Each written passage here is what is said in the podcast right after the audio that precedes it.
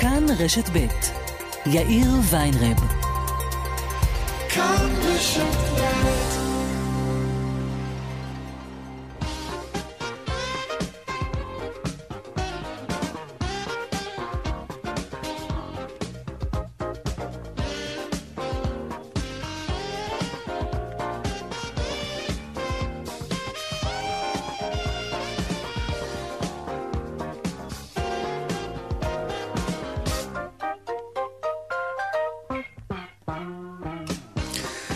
ארבע ועוד חמש דקות, כאן צבע הכסף ברשת ב', יום שלישי, שלום רב לכם. בשבוע שעבר סיפרנו לכם על מלחמת עולם של ממש שמתחוללת ממש עכשיו, בימים האלה, בין בעלי הקניונים לבעלי העסקים.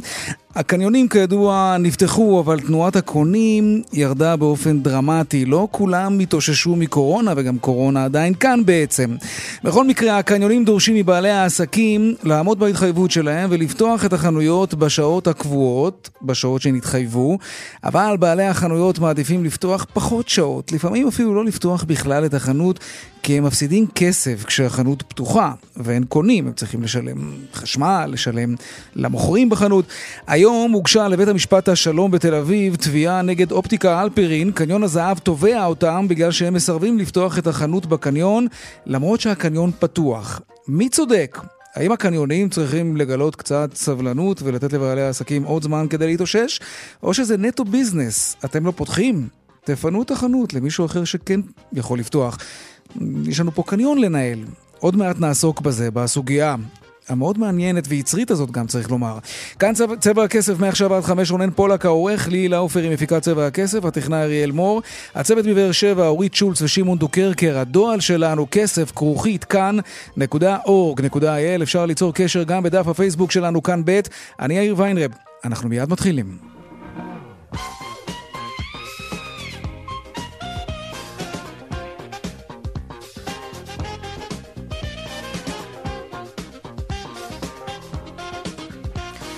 פותחים בחותרות צבע הכסף ליום שלישי, משבר קורונה וההשלכות המדאיגות בעקבותיו. כמחצית מהציבור חושש כי הוא לא יוכל לעמוד בהוצאות הכלכליות שלו. כך עולה מנתונים שמפרסמת היום הלשכה המרכזית לסטטיסטיקה.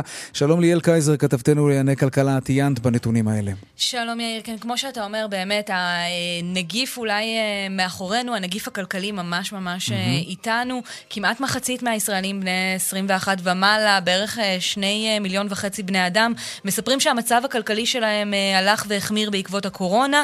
יותר מ-14 אחוזים, שזה נתון שאני חושבת שלמרות שאנחנו רואים את שיעור האבטלה הגבוה וכן הלאה, מצליח לזעזע. יותר מ-14% מדווחים שהם צמצמו את כמות האוכל, את מספר הארוחות שהם אוכלים אה, מדי אה, שבוע, הם או בני המשפחה שלהם, בעקבות אה, משבר הקורונה, מסיבות אה, כלכליות. כמעט אה, 18% מעריכים שהמצב הכלכלי שלהם רק ילך ויחמיר אה, בשנה הקרובה, כלומר לא צופים איזושהי התאוששות. אני חושבת שהדברים האלה אה, גם אה, קוהרנטיים, גם עם העדכונים של בנק ישראל, התחזית שלהם לשנה הבאה והערכות שהיציאה מהמשבר תהיה אה, איטית יותר, זה בהחלט בא לידי ביטוי גם בתחושות של הציבור אה, ובהתנהלות היומיומית שלנו. ליאל קייזר, כתבתנו לענייני כלכלה, תודה רבה על העדכון הזה. תודה. לא משמח, ממש לא. נקווה שזה ילך וישתפר. כן.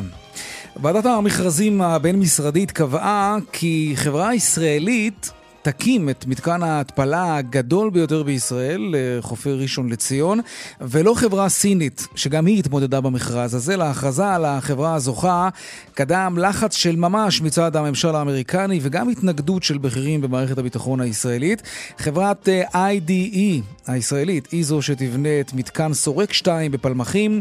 העדיפו אותה על פני חברת האצ'יסון מסין. עוד מעט נדבר כאן עם ראש המל"ל לשעבר יעקב נגל, פרופסור יעקב נגל, על מאבקי האינטרסים בין סין לארצות הברית, שישראל נקלעה לתוכם. ועוד בהמשך מעקב צבע הכסף, מלחמת העולם, כאמור, הנמשכת בין הקניונים לחנויות. בשבוע שעבר סיפר כאן הבעלים של אופטיקה אלפרין, כי הוא איננו מתכוון לפתוח את החנויות שלו בקניונים בהתאם לשעות הפתיחה שהוא מחויב אליהן.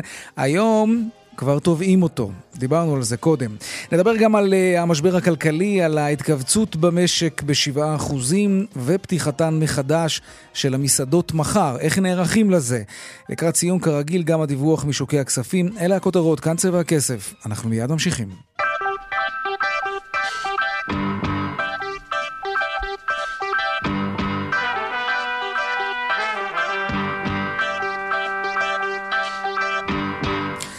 אז אה, כן, שמענו מכתבתנו ליאל קייזר, אחד מכל שני ישראלים חושש שהוא לא יוכל לעמוד בהוצאות הכלכליות שלו, ואחד מכל שבעה חושש לאבד את ביתו, ושמענו גם בדיווח שאנשים מצמצמים את מספר הארוחות שלהם ביום. שלום ערן ויינטרוב, מנכ"ל ארגון לתת. שלום יאיר. אתה מרגיש בשטח את הנתונים האלה, את הנתונים היבשים על הנייר של הלשכה המרכזית לסטטיסטיקה? תראה, יאיר, אנחנו uh, נמצאים בשטח, uh, עובדים בחודשיים וחצי האחרונים לילות כימים. מעבר לעובדה שנכנסנו למשבר הזה, גם כך כשישראל היא מהמדינות האחרונות uh, ב-OECD בשיעורי עוני, בין האחרונים באי שוויון ובפערים חברתיים, אז בוא נאמר שמכונות הנשמה למגזר שלנו ולנזקקים, כבר מזמן עברנו את הסף אה, של קריסה, מכיוון שכמות הפניות שהיו אלינו רק בתקופה שלפני הפסח וגם עד התקופה האחרונה היא פי ארבע משנה רגילה.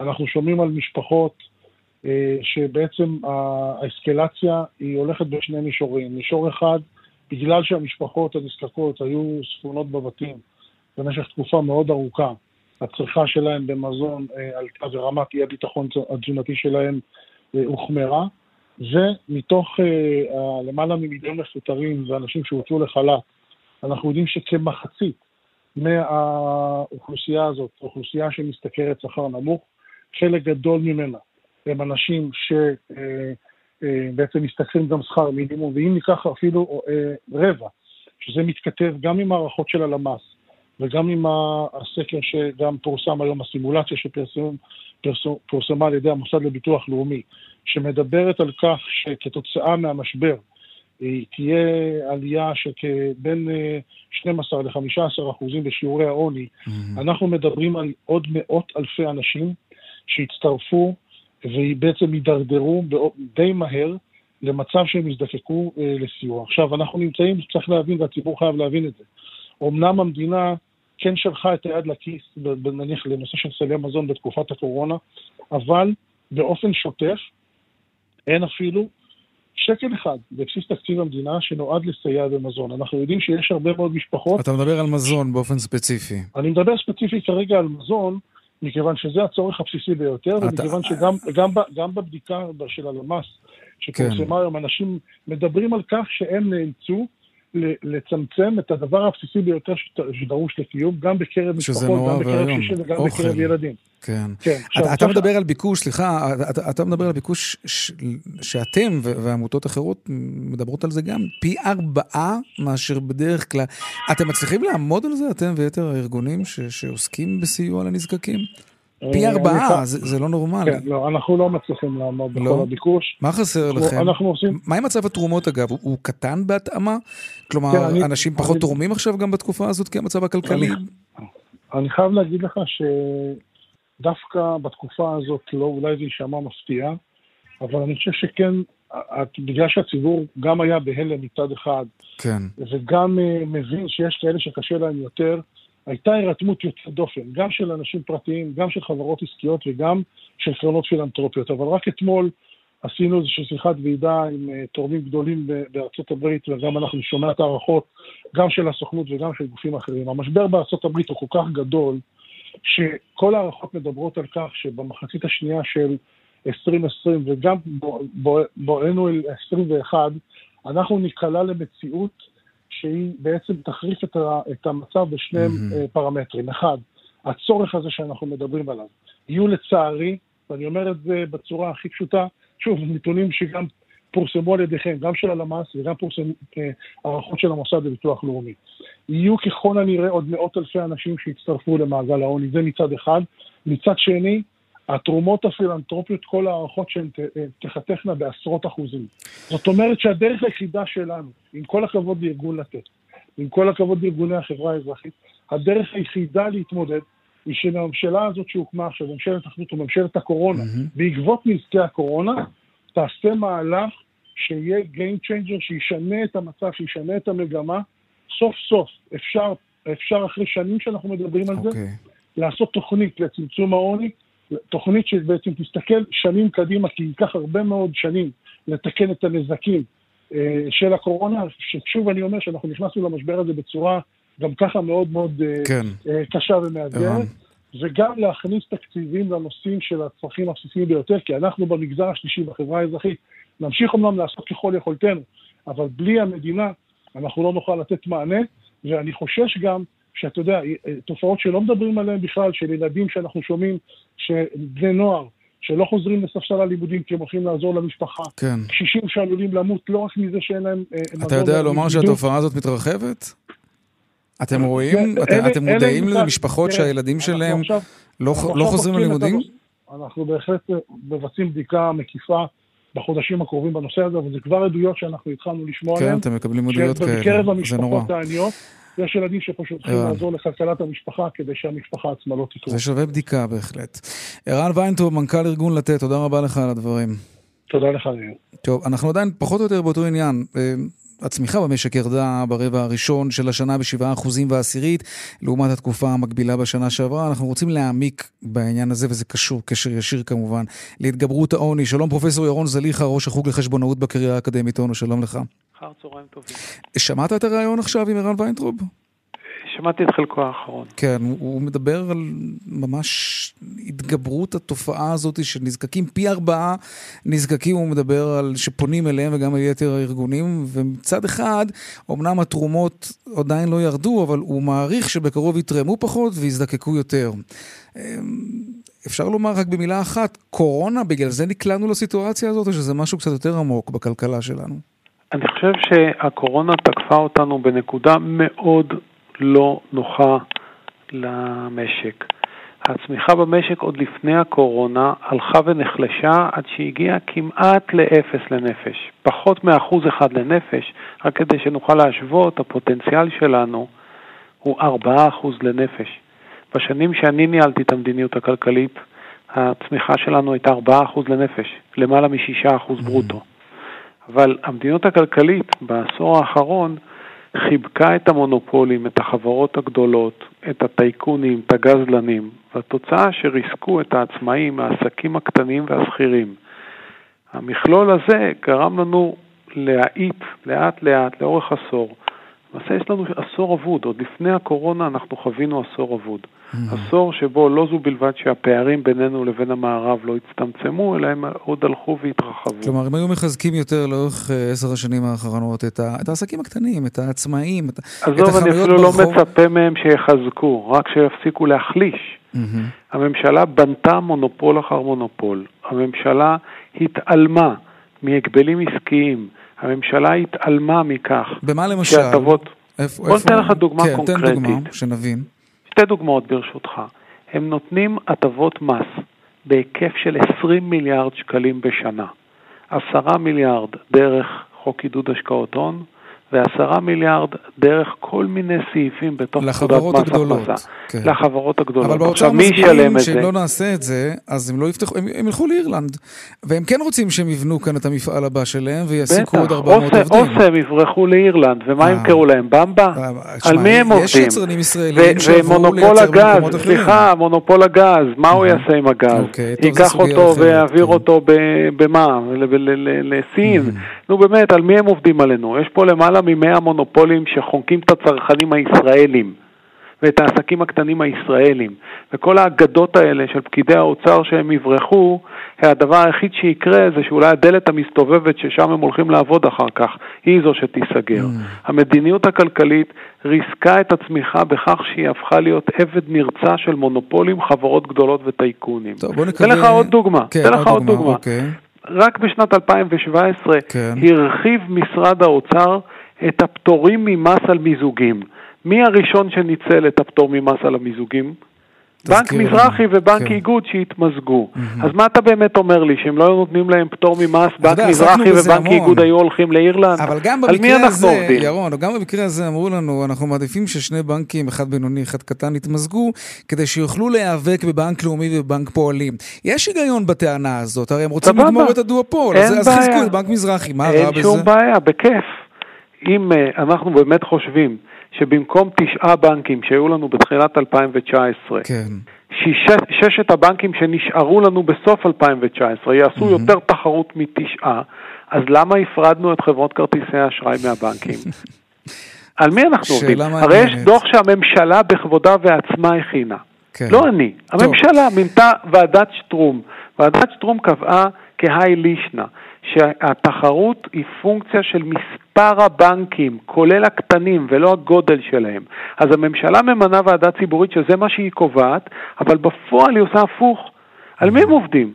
אוקיי. Okay. בוא נדבר קצת על ההתכווצות במשק. אמ, רעיון, טוב, אנחנו דיברנו עכשיו על, על דברים שהם באמת בבסיס הדברים, המדיניות הכלכלית צריכה אולי להשתנות. כן, אבל אם המדיניות הזו לא תשתנה, חד וחלק. לא אבל... נוכל להגדיל את התקציב ולתת מענה לאותם חלשים. מאה אחוז. אבל עכשיו, אנשים שזקוקים ממש לסיוע מיידי, אחרת הם, הם, הם קורסים. בוא, בוא, נדבר, בוא נדבר לא, עליהם. אני, אני רוצה רגע אבל לשאול אותך שאלה ספציפית. כי, כי אני רואה למשל שבארצות הברית עושים את זה גם בחלק ממדינות אירופה. נכון. רעיון כמו לחלק כסף לאזרחים כדי לעודד צריכה וככה להחיות את הפעילות הכלכלית, מה שנקרא, נדמה לי קוראים לזה כסף הליקופטר. בוא, נכון. זה, אגב, זה... זה ביטוי שאני הכנסתי אותו לפני כן? חודשיים.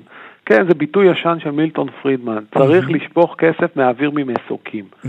אבל זה בטווח הקצר. Okay, אתה כן. לא יכול לשפוך כסף מהאוויר לאורך שנים. Mm-hmm. אתה יכול לעשות את זה כמה חודשים, עד שהמדיניות הכלכלית הנכונה תעבוד. אוקיי. אז אתה אוקיי, בעד לעשות את זה אבל אם אתה לא מנהל מדיניות כלכלית נכונה, אז אחרי שלושה חודשים ייגמר לך הכסף. אתה אולי תעלה ממסוקים, אבל תוכל לזרוק רק את עצמך, ולא כסף. אז אם הממשלה לא מייצרת כסף חדש, וכסף חדש מיוצר אך ורק מצמיחה, ובראש ובראשונה על ידי עצמאים ועסקים קטנים ובינוניים, לא העסקים הגדולים. מונופולים וחברות גדולות לא יקדמו אותנו לשום דבר. יש לנו עודף של מונופולים, אפשר רק לייצא אותם. Mm-hmm. אנחנו צריכים לפרק את המונופולים. ובואו נדבר רגע על החלשים, okay. אוקיי. הקשר, שיבינו אנשים, מה הקשר בין מונופולים לחלשים. אנחנו, למרות שיש לנו את אוצרות הגז מה, מהנרחבים שיש במערב, אנחנו קונים גז במחיר לא חוקי של בין 6 ל-7 דולר ליחידה, כאשר המחיר החוקי הוא בין 2 ל-3 במקרה הגרוע. הסמכות וחובת הממשלה להטיל פיקוח על המחירים. פיקוח על המחירים יוריד אוטומטית את מחירי החשמל ב-20%. זה לא עזרה למסכנים. יוריד את המים, מחיר המים, בעשרה אחוזים, במיידית. זה לא יעזור למסכנים. אתה יודע מה ההוזלה של 20% בחשמל ו-10% במים תעשה למחירי המזון? על מה אנחנו כן, מדברים פה? ברור. וזה רק מונופול אחד. יש לי מאה כן. להגיד לך. טוב, לצערנו אין לנו, אין לנו זמן לעבור על 100 מונופולים. ירון זליכה, פרופסור ירון זליכה, תודה רבה לך, ראש החוג לחשבונאות בקריאה האקדמית אונו. תודה, תודה רבה. רבה על השיחה. טוב. הזכרנו את זה קודם, בפתיחת התוכנית הוגשה היום לבית המשפט השלום בתל אביב תביעה נגד אופטיקה אלפרין, קניון הזהב הוא זה שתובע אותם בגלל שהם מסרבים לפתוח את החנות בקניון למרות שהקניון כבר נפתח, קניון הזהב. מי צודק בשאלה הזאת? כי בעלי העסקים, לא רק אופטיקה אלפרין, אומרים לא שווה לנו לפתוח בעת הזאת וגם בטח לא בטווח השעות שהתחייבנו. שלום אה, יוסי אה, לגזיאל, מנכ"ל קניון הזהב. שלום וברכה. תראה, אמרנו, לא רק אופטיקה אלפרין, גם הרבה עסקים אחרים אמרו לנו בצבע הכסף, אה, אנחנו, לא כלכלי לנו לפתוח את העסק עכשיו. אז אולי דווקא בזמן הזה צריך לתת להם טיפה יותר גרייס, להתאקלם, להתאוורר, לעמוד על שתי הרגליים, ואז תוכלו שניכם, שני הצדדים, גם בעלי הקניונים וגם בעלי החנויות, לצעוד אל עבר השקיעה יד ביד. למה כבר עכשיו תביעה? כי אנחנו לקחנו בחשבון שיהיה קשה, ושהחזרה לא תהיה דומה אה, לתקופה לפני הקורונה, ולכן הלכנו למהלך, למתווה, שיחזיר את כל העסקים לחזרה אה, מדורגת, לאט לאט, ולהגיד לך את האמת, אני יותר אופטימי ממש, מהיום שפתחנו את הקניון. למה אתה אופטימי ובעלי החנויות פחות? אני, קודם כל אני לא יודע למה בעלי, הוא, הוא בכלל לא פתח ככה, אה, אין לו שום סיבה או טיעון להגיד אם אופטימי או לא. יש לו, אתה יודע מה, בוא נשמע, ראיינו אותו בשבוע שעבר, בוא נשמע דברים לא, שאומר לנו יעקב אלפרין. רגע, לא, כדי שנאזין לדברים, ואז יהיה לנו הרבה יותר קל להתייחס לגופו של עניין, הנה. יש הצדקה בכלל להשאיר את החנות פתוחה כל כך הרבה זמן בימים אלו? יש קונים? בטח, אם אתה מתאמן בגירוש זבובים, זו הצדקה מצוינת. אוי ואבוי, סליחה שצחקתי, כן. אתה אומר, אין קונים? במהלך היום יש ירידה בלקוחות בקניונים, כיוון שאנשים עדיין לא כל כך השתחררו מהפחד הפסיכולוגי שממשלת ישראל הצליחה להחדיר לנו, שהקניונים זה מדגרה של אה, מחלות, ותתרחק ותשמור וכולי. ואם אתה שואל על הלילה, באופן כללי, תמיד תנועת האנשים מ-8 בערב ל-10, לאורך כל השנים, לאו דווקא הקורונה הייתה נמוכה בהרבה, לא שווה ולא מוצדק להחזיק עסק. יוסי לגזיאל, תראה, הוא אומר, אנחנו מתאמנים בלהרוג זבובים. עם כל הכבוד ליעקב אלפרין, ואני כן. מאוד מכבד אותו, אני לא יודע על מה הוא מסתמך. אני מסתמך על נתונים בזמן אמת, ואני יכול להגיד לך שמיום ליום כמות המבקרים גדלה. אני יכול להגיד לך שבהשוואה לתקופה מקבילה, כן. כמות המבקרים היום כמעט 90 אחוז מ... ואני? אומר לך, אני, אני יותר אופטימי ממה שהייתי כשפתחנו. אבל יעקב אלפרין רוצה לעשות כסף, הוא רוצה לפתוח את העסק שלו. למה? שיפתח, יעבוד, הוא- בעובד- אה, אגב, לראיה, אני יכול להעביר אגב כן. נתוני פדיון, שנתוני הפדיון בתקופה מקבילה, מ-7 למאי עד היום, כן. מה לעשות, אלה עובדות, אני מדבר במספרים, לדבר מתחושות בטן. אז למה הוא לא פותח לדעתך? כלומר, לא יודע, לא- לא יודע, הוא בוודאי היה רוצה לעשות ביזנס עכשיו, לא? אז שיעשה ביזנס, שיפתח ויעשה ביזנס, לדעתי הוא מנסה לטפס על, אה, או לרכב על גל ולנסות להיטיב. אגב, אני שוחחתי מה יוצא לו מזה? אלפרין. אם אתה אומר אני שהוא יכול להרוויח כסף עכשיו, אז מה יוצא לו מזה שהוא לא פותח? אני, אין לי שום דבר אישי. מניע, אני מחפש. מניע. אני אומר, יעקב אלפרין דיבר איתי ביומיים או ביום הראשון לפתיחת הקניון. כן. והוא ביקש לשפר את תנאי השכירות שלו מראשון ביולי ואילך. Mm. אני לא יודע מה יהיה בראשון ביולי, עם כל הכבוד. יש מתווה שנותן פתרון או מענה, גם אם הוא לא במאה אחוז, אבל הוא פתרון. הוא זהה לכל השוכרים בקניון, ולא תהיה איפה אתה ואיפה. חושב שהוא לוחץ עליך לשפר את תנאי לא- השכירות שלו? אני- זה העניין. אני, אני לא, אני לא נכנס לנבחי נשמתו של אף אחד. זאת הייתה הבקשה שלו. אני אמרתי לו בצורה מאוד אה, הגונה, תפתח, תעבוד, אתה תמיד מוזמן, ביוני תראה שהעסק לא עובד חלילה, לדבריך. תמיד אתה יכול לבוא ולקבל החלטות, במקום להחליט עכשיו שאתה לא פותח, תחליט בסוף יוני שאתה לא פותח, זה משנה? ממילא במאי אתה משלם 50 אחוז. וממילא ביוני יש לך הטבה של 30 אחוז, וזה לא משנה המספרים מה היה כרגע. באפריל ובמרס? לא שילמו? כלום. לא שילמו שום לא, דבר? לא שילמו, ויתרתם על. השכירות? לגמרי פתרתם? ויתרנו, באפריל ויתרנו על השכירות ועל הדמי ניהול לגמרי. Mm, זה לא משהו שהם. יצטרכו לשלם אחר כך? לא, ממש פתרתם. Mm, אוקיי. פתרנו לגמרי. אלא אם כן המדינה תחליט שהיא מפצה אותם בגין אה, שכר דירה ודמי ניהול. אוקיי, תגיד, התביעה הזאת, אה, יש לה, זאת נקודת אל חזור? כלומר, אם הוא יפתח עכשיו את החנות, אז אתם תמשכו את התביעה, או שזה כבר הגיע אני- לפסים שאי אפשר? אנחנו- אני לא יודע, כרגע זה Mm. זה הוגש לבית המשפט, ואני אוקיי. מניח שיהיה דיון בבית המשפט. אני חושב שהנזק שאלפרין, ואולי עוד אה, כמה שסוגרים לא בזמן, לא בשעות הפתיחה, הם עושים נזק אה, גדול מאוד לקניון. מהמם. הקניון צריך להתנהל בצורה מסודרת, צריך להיפתח בזמן ולהיסגר בזמן, מגיעים לקוחות, אוקיי. ולקוחות צריכים לדעת שיש להם מענה לשירות שהם צריכים לקבל, מה לעשות, הוא חתום על חוזה. ברור. ואנחנו לא, בניגוד להסכם, הטיעונים אגב. שלכם ברורים. תגיד, לגבי המסעדות, מחר אה, פותחים אותם. אתם כבר ערוכים לזה? אתה חושב שזה יגביר עוד יותר את תנועת הקונים אולי בקניון בכלל? אין לי ספק בכלל שפתיחת המסעדות ובתי האוכל יגבירו את אה, תנועת הלקוחות. אה, להגיד לך אה, שאם זה יביא אותנו ל-100% זה בימים הראשונים, אני לא בטוח. אבל אין לי ספק שזה ישפר את, את, את כמות המבקרים. אני באמת אומר לך מנתונים אמיתיים, שכמות המבקרים היום קרובה, אה, או שהיא מהמם. סביב 90 כן, אחוז. כן. זה, זה, זה מעניין, כי שמענו עד לפני כמה ימים מציאות קצת אחרת, אבל... אה, נכון, כן. אגב, יש מקומות שהם פחות, ואנחנו התחלנו פה עם 60 אחוז לפני שבועיים וחצי. יוסי, וכל, וזה מיום ליום זה משתפר ומיום ליום זה יותר טוב וצריך להיות אופטימי ואני אמרתי את זה לא פעם. צריך לחזור ולהתחיל לעבוד ולהתחיל להתמודד, מה לעשות? מי שיושב עכשיו על זרי דפנה וחושב שהדברים ייפתרו מאליהם, זה לא יקרה. זה לא כולם יעבוד. צריכים לשנס מותניים וכולם צריכים להתאמץ.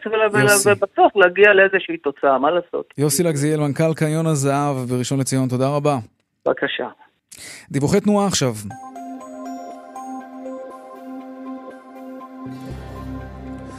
באיילון צפון העמוס ממחלף חולון וקיבוץ גלויות עד ארלוזורוב ובהמשך ממחלף קרן קיימת עד הרצליה. דרומה יש עומס ממחלף רוקח עד לגוארדיה וממחלף וולפסון עד דוב הוז. בדרך עכו נהריה, אה, עומס כבד מצומת עכו מזרח עד נהריה. דיווחים נוספים בכאן מוקד התנועה כוכבי 9550 ובאתר שלנו, אתר התאגיד אתר כאן. פרסומות עכשיו, ומיד אחר כך אנחנו נדבר עם השף שאול בן אדרת לקראת פתיחת המסעדות מחר. פרסומות וחוזרים. 32 דקות אחרי uh, השעה 4, עכשיו אנחנו נדבר על המסעדות. אחרי חודשיים וחצי שהן היו סגורות, ייפתחו מחר מחדש המסעדות בכל רחבי הארץ. שלום לשף שאול בן אדרת, מסעדת קימל בגלבוע והתרנגול הכחול. שלום, שלום, מה שלומכם? בסדר גמור, תודה. תגיד, נו, הכל כבר uh, מוכן? יש הזמנות? יש תפריט חדש? איך מתכוננים לפתיחת מסעדה אחרי תקופה כל כך ארוכה שהייתה סגורה? זה, זה כאילו לפתוח מסעדה מחדש, כן? משהו כזה. עד כדי כן, כך? כן. תשמע, אתה צריך להכין את כל האוכל ולפתוח את המקום ולנקות אותו כמו שצריך, Mm-hmm. ולעמוד uh, בתקנים של משרד הבריאות. Mm-hmm. איך עומדים בהם? מה עושים? איך מנקים? מנקים עכשיו שונה ממה שניקו קודם? איך זה עובד? אה, אתה יודע, עם כלור, עם אקונומיקה, מקרצפים את הכל. אבל זה דברים שאני עשיתי במהלך החודשיים האלה כדי uh, לשמור על המסעדה. ומסוף שבוע שעבר התחלנו בקצב אש. אז זה פשוט לנקות את הכל מההתחלה. אם זה וילונות, אם זה. כיסאות ושולחנות, כן. ואני לא מדבר על הכלי אוכל וכל הדברים. איך זה יעבוד אה, בפועל? המארח או המארחת יעמדו בכניסה, ימדדו חומר יעמדו לקוחות? בכניסה, כן. אה, ירשמו כל אחד אה, שמגיע, לא Mhm. בתור קבוצה, אלא כל אחד באופן פרטני. אה, שם, תעודת זהות, שעה שהוא מגיע, ימדדו לו חום כמובן. מה אתם עושים עם אה, השמות ותעודת הזהות? אתם צריכים להעביר את נעשה זה? רשימה, כן, כן, צריך לעשות רשימה מסודרת. וזה. זה מועבר לאנשהו? למשרד הבריאות? לא, לא, לא. אם יקרה, חס וחלילה, אם יקרה איזה הדבקה או משהו, אז כן. יהיה תיעוד מסודר של מי שהיה ובאיזה שעה. ואז כדי שיוכלו להגיד לאנשים שהיו באותה שעה במסעדה, שהם היו ליד חולה קורונה מאומת. בוודאי. אוקיי. אז, אה, אז מרווחים בין השולחנות, אה, מסכות אה, לכל אנשי הצוות. אה, כפפות כמובן, הכל בחד פעמי. זאת אומרת, אתה תנקה את השולחן לא עם סמרטוט, אלא עם מגבוני צצרץ ונייר פוליש. מהמם. אתה לא תביא למשל סתם קטשופ או שמן זית בבקבוקים, אלא תביא באופן אישי לכל אחד את המידה שהוא צריך. אה, כן? כן. ככה זה יעבוד. אה, תגיד, כמה- כמה כיסאות יש לך במסעדת אה, קימל בגלבוע תראה, למשל? בקימל בגלבוע ובתרנגול הכחול זה מסעדות גדולות, יש לנו איזה 250 מקומות ישיבה. וכמה תוכלו להכניס פנימה? אני מאמין שבסביבות אה, חצי, חצי. 120, 100, 130. זה אומר. שההכנסות ייפגעו באופן משמעותי. תשמע, אנחנו, מה שהמסעדנים והשפים רוצים זה קודם כל להתחיל להניע את הגלגל. זה בוא נכון. נתחיל, בוא נתחיל לעבוד, בוא Mm. ניכנס לאיזה רוטינה, בוא נחזור לשפיות, בוא נחזור לנורמליות, כן? אני מאמין ואני מקווה שתוך שבועות ספורים, כן, כן. כל הנושא הזה ייעלם ונשכח ממנו. עד כדי כך, כן, אתה- אתה ממש אופטימי, כי לא כולם אופטימיים כמוך. אני, אני מנסה להיות אבל אתה אופטימי, יודע, יש עסקים, למשל בקניונים, שמעדיפים לא לפתוח, ואם הם פותחים, הם פותחים רק כמה שעות ביום, כי זה לא כלכלי להם לפתוח כשיש תנועת אה, קונים. אז אולי לך גם כן, אתה בטוח שזה כלכלי העיקרון- להכניס אז- חצי אז- מה- אז- מהשורדים? אז אני- אז אני אגיד לך משהו, מסעדות קטנות, כן? כן. אם הם מתחילים לרווח את השולחנות ומורידים ויורדים לתפוסה של 60 אחוז, כן? או משהו כזה, גם אם יעבדו ב-60 אחוז מלא, כן. אין רווח כאן. יש אפילו הפסד. Mm. ובכלל, כל הנושא של המסעדנות בשנים האחרונות, הרווחיות מאוד מאוד נשחקה מאוד. אם אתה מצליח לאסוף כמה אחוזים בודדים של רווח, אתה קוסם ואתה גאון ואתה אלוף הארץ. טוב, בוא נקווה אז, שזה אז כמובן... עכשיו על אחת כמה וכמה. אבל, אבל, בוא, עברנו את החודשיים האלה, זה היה חודשיים, חודשיים וחצי מאוד מאוד קשים, וצריכים להיות אופטימיים. למרות, למרות שיש טיפה אופוריה עכשיו, כן? ואנשים מזמינים מקומות, ואתה רואה קצת שמחה, ואתה מרגיש כאילו שאתה נולד לך איזה משהו חדש, אני מאמין, אבל אני לא מקווה, כן? אני מאמין שהרבה מסעדות יצטרכו לסגור. אה, נקווה אנשים שזה לא מה. שיקרה. כן, כן. כן. אבל כמו הרבה עסקים אחרים בענפים אחרים, אבל כן. כן, המציאות היא מאוד אה, אכזרית. שאול, השף שאול בן אדרת, אה, מסעדת קימל בגלבוע, התרנגול הכחול. תודה רבה ובהצלחה, כמובן. בהצלחה לכולם, וחג תודה. שמח, ונקווה לטוב. אמן, חג שמח. תודה. עכשיו, פחות או יותר באותו נושא, לניסוי המסעדה הגדולה. לקראת פתיחת המסעדות, ש... צפוי, הפתיחה צפויה אה, מחר, יום רביעי. יצאנו לניסוי שיראה האם אה, בפתיחה, על פי מתווה של משרד הבריאות, יש סכנה של הידבקות. שלום עמית תומר, כתבתנו הכלכלית. שלום יאיר. היום כתבה שלך תשודר בחדשות הערב בכאן 11. ומוסף בשביל הכסף. ומוסף בשביל הכסף. הקמתם סט במסעדה, ובעזרת שימוש בתאורה מיוחדת, ניסיתם לספר לנו סיפור. נכון מאוד. תהיה לנו אה, טעימה. כן, כן, בעצם אה, אפשר אה, להגיד ככה, אנחנו לפני כמה ימים, ככה בשקט בשקט פתחנו מסעדה אחת, כמובן כמעבדת ניסויים, לא לקהל הרחב. הזמנו ניצבים לארוחה, ובעצם נתנו להם לשבת, לאכול, לשתות, ליהנות, לבלות פעמיים. כשההבדל היחיד היה, בפעם הראשונה אמרנו להם להתנהג כרגיל, כמו שהם רגילים לצאת ולבלות מהימים שלפני הקורונה. בפעם השנייה, להקפיד אה, הקפדה אה, מאוד דקדקנית על הנחיות התו הסגול של משרד הבריאות לגבי ענף המסעדות. אמרנו את זה הן לסועדים, הן uh, לבעלי המסעדה. מה שרוב הסועדים במסעדה, הניצבים שלנו, לא ידעו, זה שעל שניים מהמשתתפים, אחד בבר, אחד במסעדה, שמנו אבקה מיוחדת, שהיא בלתי נראית, רואים אותה רק בתאורת אולטרה סגול, פתאום היא מאוד זוהרת, וככה אפשר לראות עד איפה מגע של בן אדם אחד מתפשט במסעדה, mm. אה, כמה זה עובר הלאה וכולי וכולי. התוצאות הן מאוד אה, מפתיעות, אה, יאיר. הן יכולות אה, לגרום לנו, באמת להדאיג אותנו, אבל גם כן. באיזשהו מקום לעודד אותנו. זה הכי הרבה ספוילר שאני יכולה לעשות uh, בשלב uh, הזה, אבל באמת, אם אתם מתכננים לצאת מחר למסעדה, לבר, לשכוח קצת מהחרדות uh, שאפפו אותנו בזמן האחרון, כדאי מאוד שתראו את זה. בואו נשמע קטע uh, מהכתבה uh, את uh, שי קנינסברג, uh, מבעלי ג'וז ולוזה, המסעדה שאירחה אותנו לניסוי הזה, ופרופסור מורן גלעד, מומחה לבריאות הציבור מאוניברסיטת בן גוריון, מעריכים האם אפשר, בעזרת שמירה על הכללים, למנוע הדבקה? הנה. אני משוכנע שאפשר לעשות את זה בטוח. זאת אומרת, אנשים עושים את זה בישיבה, אין כל כך הרבה תנועה במסעדה. המגבלות הן כמובן אה, מפחיתות באופן משמעותי את הסיכון להדבקה, הן לא מונעות אותו באופן, אה, באופן מלא. כן, טוב, זה גם מדאיג. אבל גם מעודד, את אומרת, וזה מסקרן כשלעצמו. כן, וצריך להגיד גם, אה, יאיר, אני חושבת אה, שבסופו של אה, דבר, כשמסתכלים על הכללים, שמעתי את השיחה שלך עם שאול בן אדרת, כן. יש הרבה דברים, אנחנו בעצם עשינו את הניסוי, בלי להגיד את התוצאות, אבל בשני מצבי קיצון. פעם ראשונה, הפקרות מוחלטת, פעם שנייה, שמירה מכל משמר. אני חושבת שהמבחן האמיתי של המסעדות יהיה עד כמה בעצם ההתנהגות שנראה בשטח תהיה איפשהו באמצע, איפה על הסקאלה. כי הרבה מההנחיות תלויות הן במסעדנים, אבל גם בסועדים, אנשים שבעצם לא באמת אה, מחויבים לזה, כמו עסק שיכול לחטוף קנס, ויהיה מעניין לראות איך אנחנו נתנהג ואיך הם יתנהגו. עמית תומר, כתבתנו הכלכלית, תודה רבה. היום במוסף בשביל הכסף, בכאן 11 בחדשות הערב, תודה רבה. תודה. לעניין הבא שלנו, במכרז להקמת uh, מפעל להתפלת מים גדול לחופי ראשון לציון, זכתה uh, חברה ישראלית. החברה הסינית שהתמודדה על המכרז המאוד מסקרן הזה לא נבחרה, והמשמעות היא שנמנע משבר בין ישראל לארה"ב. Uh, ארה"ב לחצה מאוד על ירושלים לא לאפשר לסינים גישה למתקן אסטרטגי כמו מפעל להתפלת מים.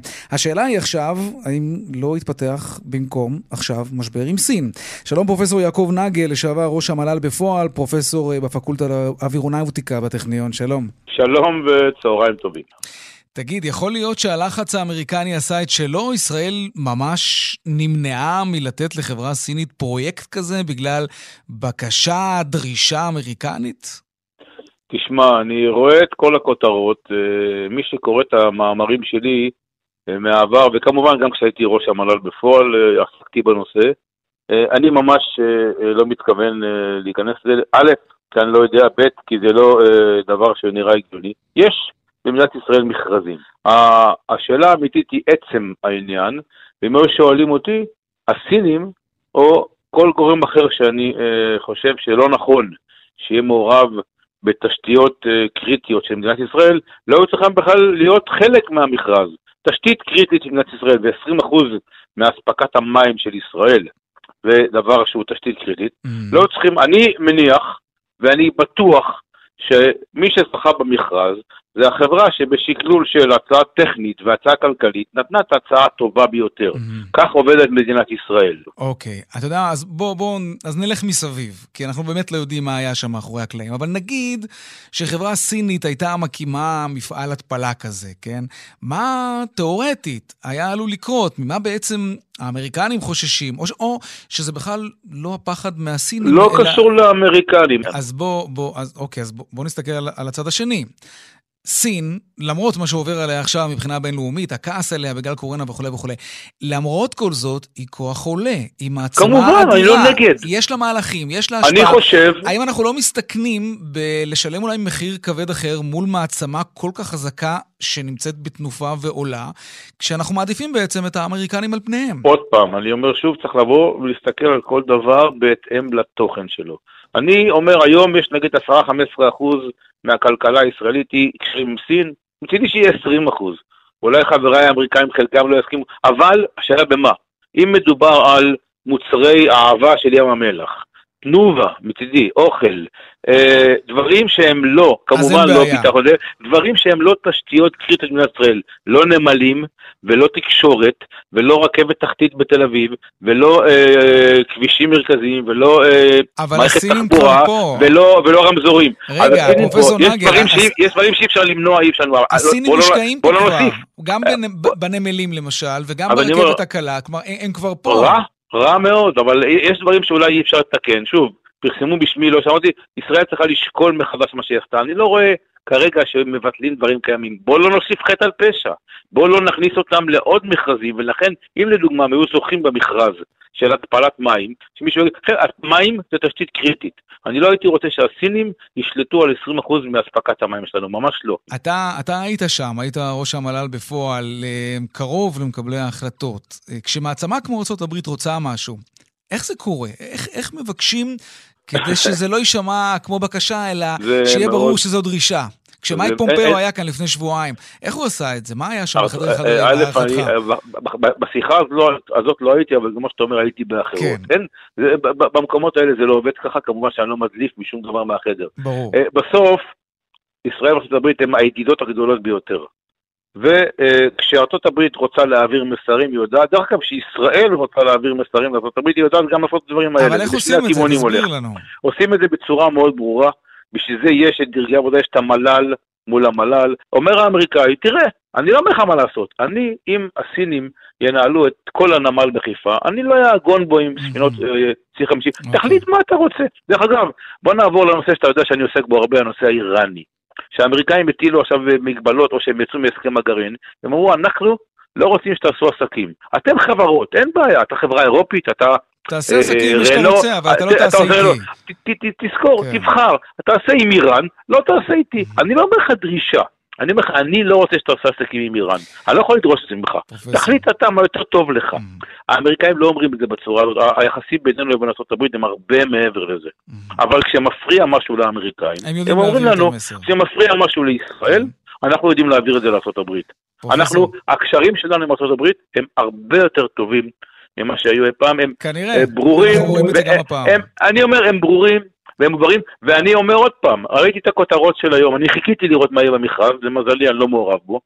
אני ממליץ לכולם לא להגיע לספקולציות. פומפאו היה, ישראל התקפלה, היה, היה מכרז, זכתה בחברה הישראלית למזלנו. אם הייתה זוכה סינית, הייתי מסביר לך עכשיו למה זה לא טוב. למזלי, זה- אני לא צריך- לא להסביר לך את זה. זה, זה, מוצ- הכותרת הזאת, זה זה מוציא את כל הכיף מהכותרת, אבל בסדר. אני יודע, אפשר אני יודע, אפשר גם לנסח את זה ככה. עיתונאים אוהבים כותרות. נכון. הכותרת אומרת, פומפאו בא, סינים לא זכו. כן. אה, האם זה נכון? מקרים. אה, ממש. בצירוף מקרים, כן. ממש.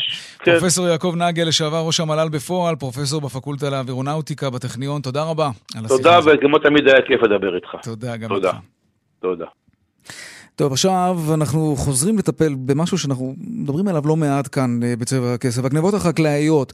הרכב שופטי המחוזי החמירו באופן משמעותי את העונש של עבריין סדרתי ששדד במשך שנים משקים חקלאיים רבים בצורה יצירתית וגם אכזרית. הוא אפילו תלה פעם כלבה שסייע בתלייה של כלבה ששמרה על אחד העדרים שהוא שדד.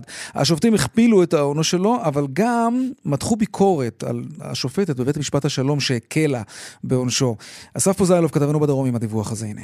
הוא בסך הכל בן 20, אבל עם ניסיון פלילי עשיר מאוד, שגרם נזק עצום ללא מעט משפחות חקלאיות. סאבר אבו כף, מכפר לא מוכר ליד עומר, שדד משקים חקלאיים רבים בדרום, גם ביצירתיות, וגנב מכל הבא ליד. עדרים של כבשים ועיזים, ציוד וכלים חקלאיים, ואפילו עשרות חלות דבש מכוורות, לשם כך השיג מדי דבוראי. אחד המקרים הוא השוד האכזרי ביותר שזכור מזה שנים רבות, אם בכלל. הצעיר השתתף בתלייה של כלבה על עמוד במושב יכיני, הכלבה שמרה על עדר כבשים שהם שדדו, והרימו לשם כך באוויר מעל הגדר.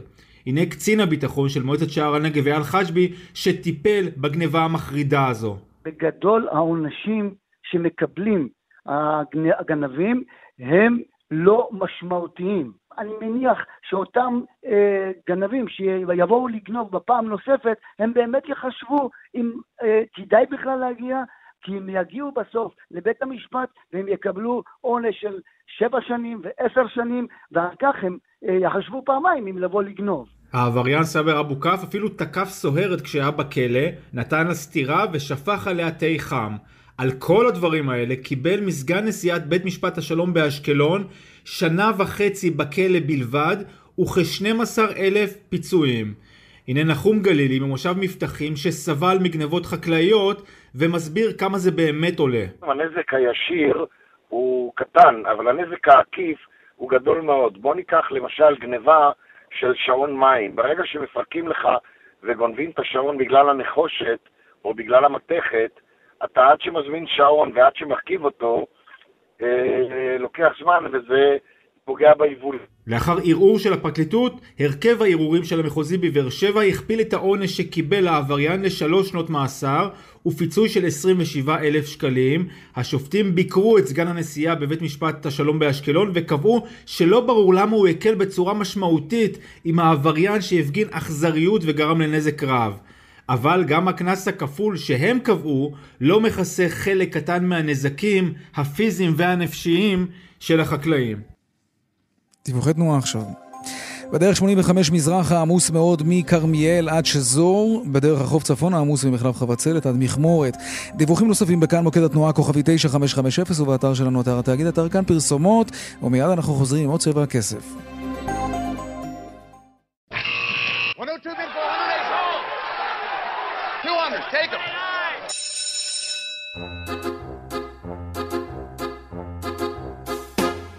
עכשיו לעדכון משוקי הכספים, שלום רואה החשבון אייל ראובן, מנכ"ל ובעלים של ארנינגס השקעות, שלום לך. שלום שלום, תיקון קל עוד לא רואה חשבון. אה, אוקיי. לא יודע מאיפה זה בא לי. אה, מאמיר אייל, מאתמול, זה נשאר לי, כן. אוקיי, טוב, אבל יש לך לאן לשאוף כנראה, להיות רואה חשבון זה דווקא לא רע. יכול להיות. אני מתלוצץ. זה הכל מתחבר בסוף למספרים. נכון, ספר לנו מה קורה בשווקים היום. תשמע, אצלנו יום הטרוגני, קצת עלינו בדקות האחרונות אה, אה, אה, קצת לכיוון הירידות. בסך הכל הסנטימנט העולמי מאוד חיובי, עוד רגע נדבר על העולם. אבל אצלנו יום סביב האפס עם ירידות קלות. אנחנו למעשה בעיצומה של עונת הדוחות והדיווחים של הרבעון הראשון 2020. סופו כבר היינו בתוך משבר הקורונה, בהחלט רואים הטרוגניות גדולה בין הסקטורים והחברות שנפגעו יותר או פחות, כאשר הטכנולוגיה, דוגמת מג'יק שפרסמה היום דוחות טובים על הכנסות שעלו ב-19% ברבעון. כן. אלביט מערכות בתוצאות פי, מטריקס, שהקורונה עשתה לה טוב, הגדילה ביקושים למוצרי אבטחה לעבודה מרחוק. ברור, אנשים עובדים מהבית, כן. בדיוק. סקטור הטכנולוגיה שראינו אותו עולה גם בתקופת ליבת המשבר, גם היום ממשיך לעלות בכאחוז. מהצד השני דווקא חברות אנרגיה, פז נפט דיווחה היום על רבעון חלש, הפסדים של 97 מיליון, בזן, הפסדים של 146 מיליון, סקטור האנרגיה יורד, אצלנו סך הכל תל אביב 35 כרגע סביב האפס, תל אביב 90 יורד בשמונה עשיריות האחוז, אין שינויים מהותיים. סנטימנט הגלובלי הוא של יציאה מהמשבר, וזה נמשך. אנחנו רואים עליות בבורסות באסיה היום. יפן עולה ב-2.5% עם החזרה לשגרה ותוכנית ההרחבה שמה שמפורסמת, שנחי עולה באחוז, אירופה ממוצע של אחוז וחצי עליות במדדים, ואנחנו רואים כרגע את הנסדק נפתח גם בעליות, הדאו 30 עולה ב-2.5, הנסדק באחוז נקודה 4, הדקס ב-0.8, כלומר, יש פה אה, כיוון וסנטימנט מאוד חיובי בשווקים העולמיים. ישראל קצת שונה, גם בהתאוששות היא קצת אה, אחורה mm, בהקשר הזה. חבל. אה, חבל, נכון, ומצד אחד יש פה היעדר אה, אה, כוחות, שכירות וכסף שצריכים להזיז בסוף את השוק הזה ואת זה קשור לזה ש... זה קשור אולי לביקורת שבארץ פחות שפכו כסף מאשר במקומות אחרים? כי ציינת, ש... כן, זה קשור? בהחלט כן, בהחלט okay. אוקיי. כן. אנחנו רואים את הבנקים המרכזיים בעולם מורידים ריביות לאפס, הרחבה כמותית, הדפסה של כסף, הזרקה, השתתפות אמיתית בתוך המסחר, במיוחד באגרות החוב. פה זה די נעדר או הרבה יותר צנוע, הרבה יותר מתון, לכן בהחלט אפשר לפרש את זה כחלק מהתמונה שהיא רצסיבית יותר mm-hmm. ופחות משמעותית כלפי מעלה, כלפי יציאה וכלפי ציפיות חיוביות אה, על המדדים, על הבורסות, על המניות פה המקומיות. אוקיי. Okay. לעומת זאת, הכלכלה, אתה יודע, דולר, שקל, השקל ממשיך ומתחזק. הדולר כרגע נחלש בחצי אחוז אה, אה, מול השקל לשלושה שקלים וחצי, האירו נחלש בעשירית האחוז לשלושה שקלים שמונים וארבע, השקל עדיין מושך, מושך כלפי מעלה.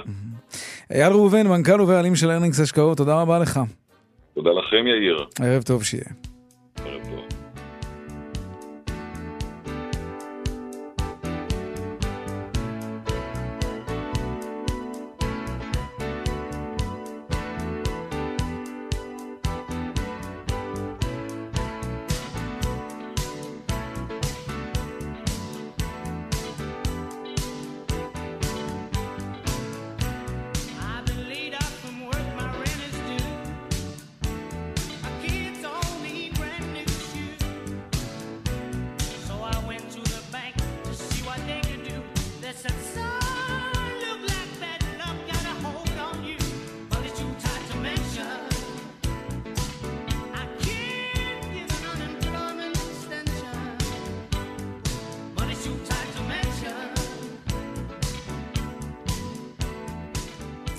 עד כאן צבע הכסף ליום רביעי, עורך אה, צבע הכסף הוא רונן פולק, לילה עופר היא מפיקה צבע הכסף, וטכנאי השידור שלנו אריאל מור.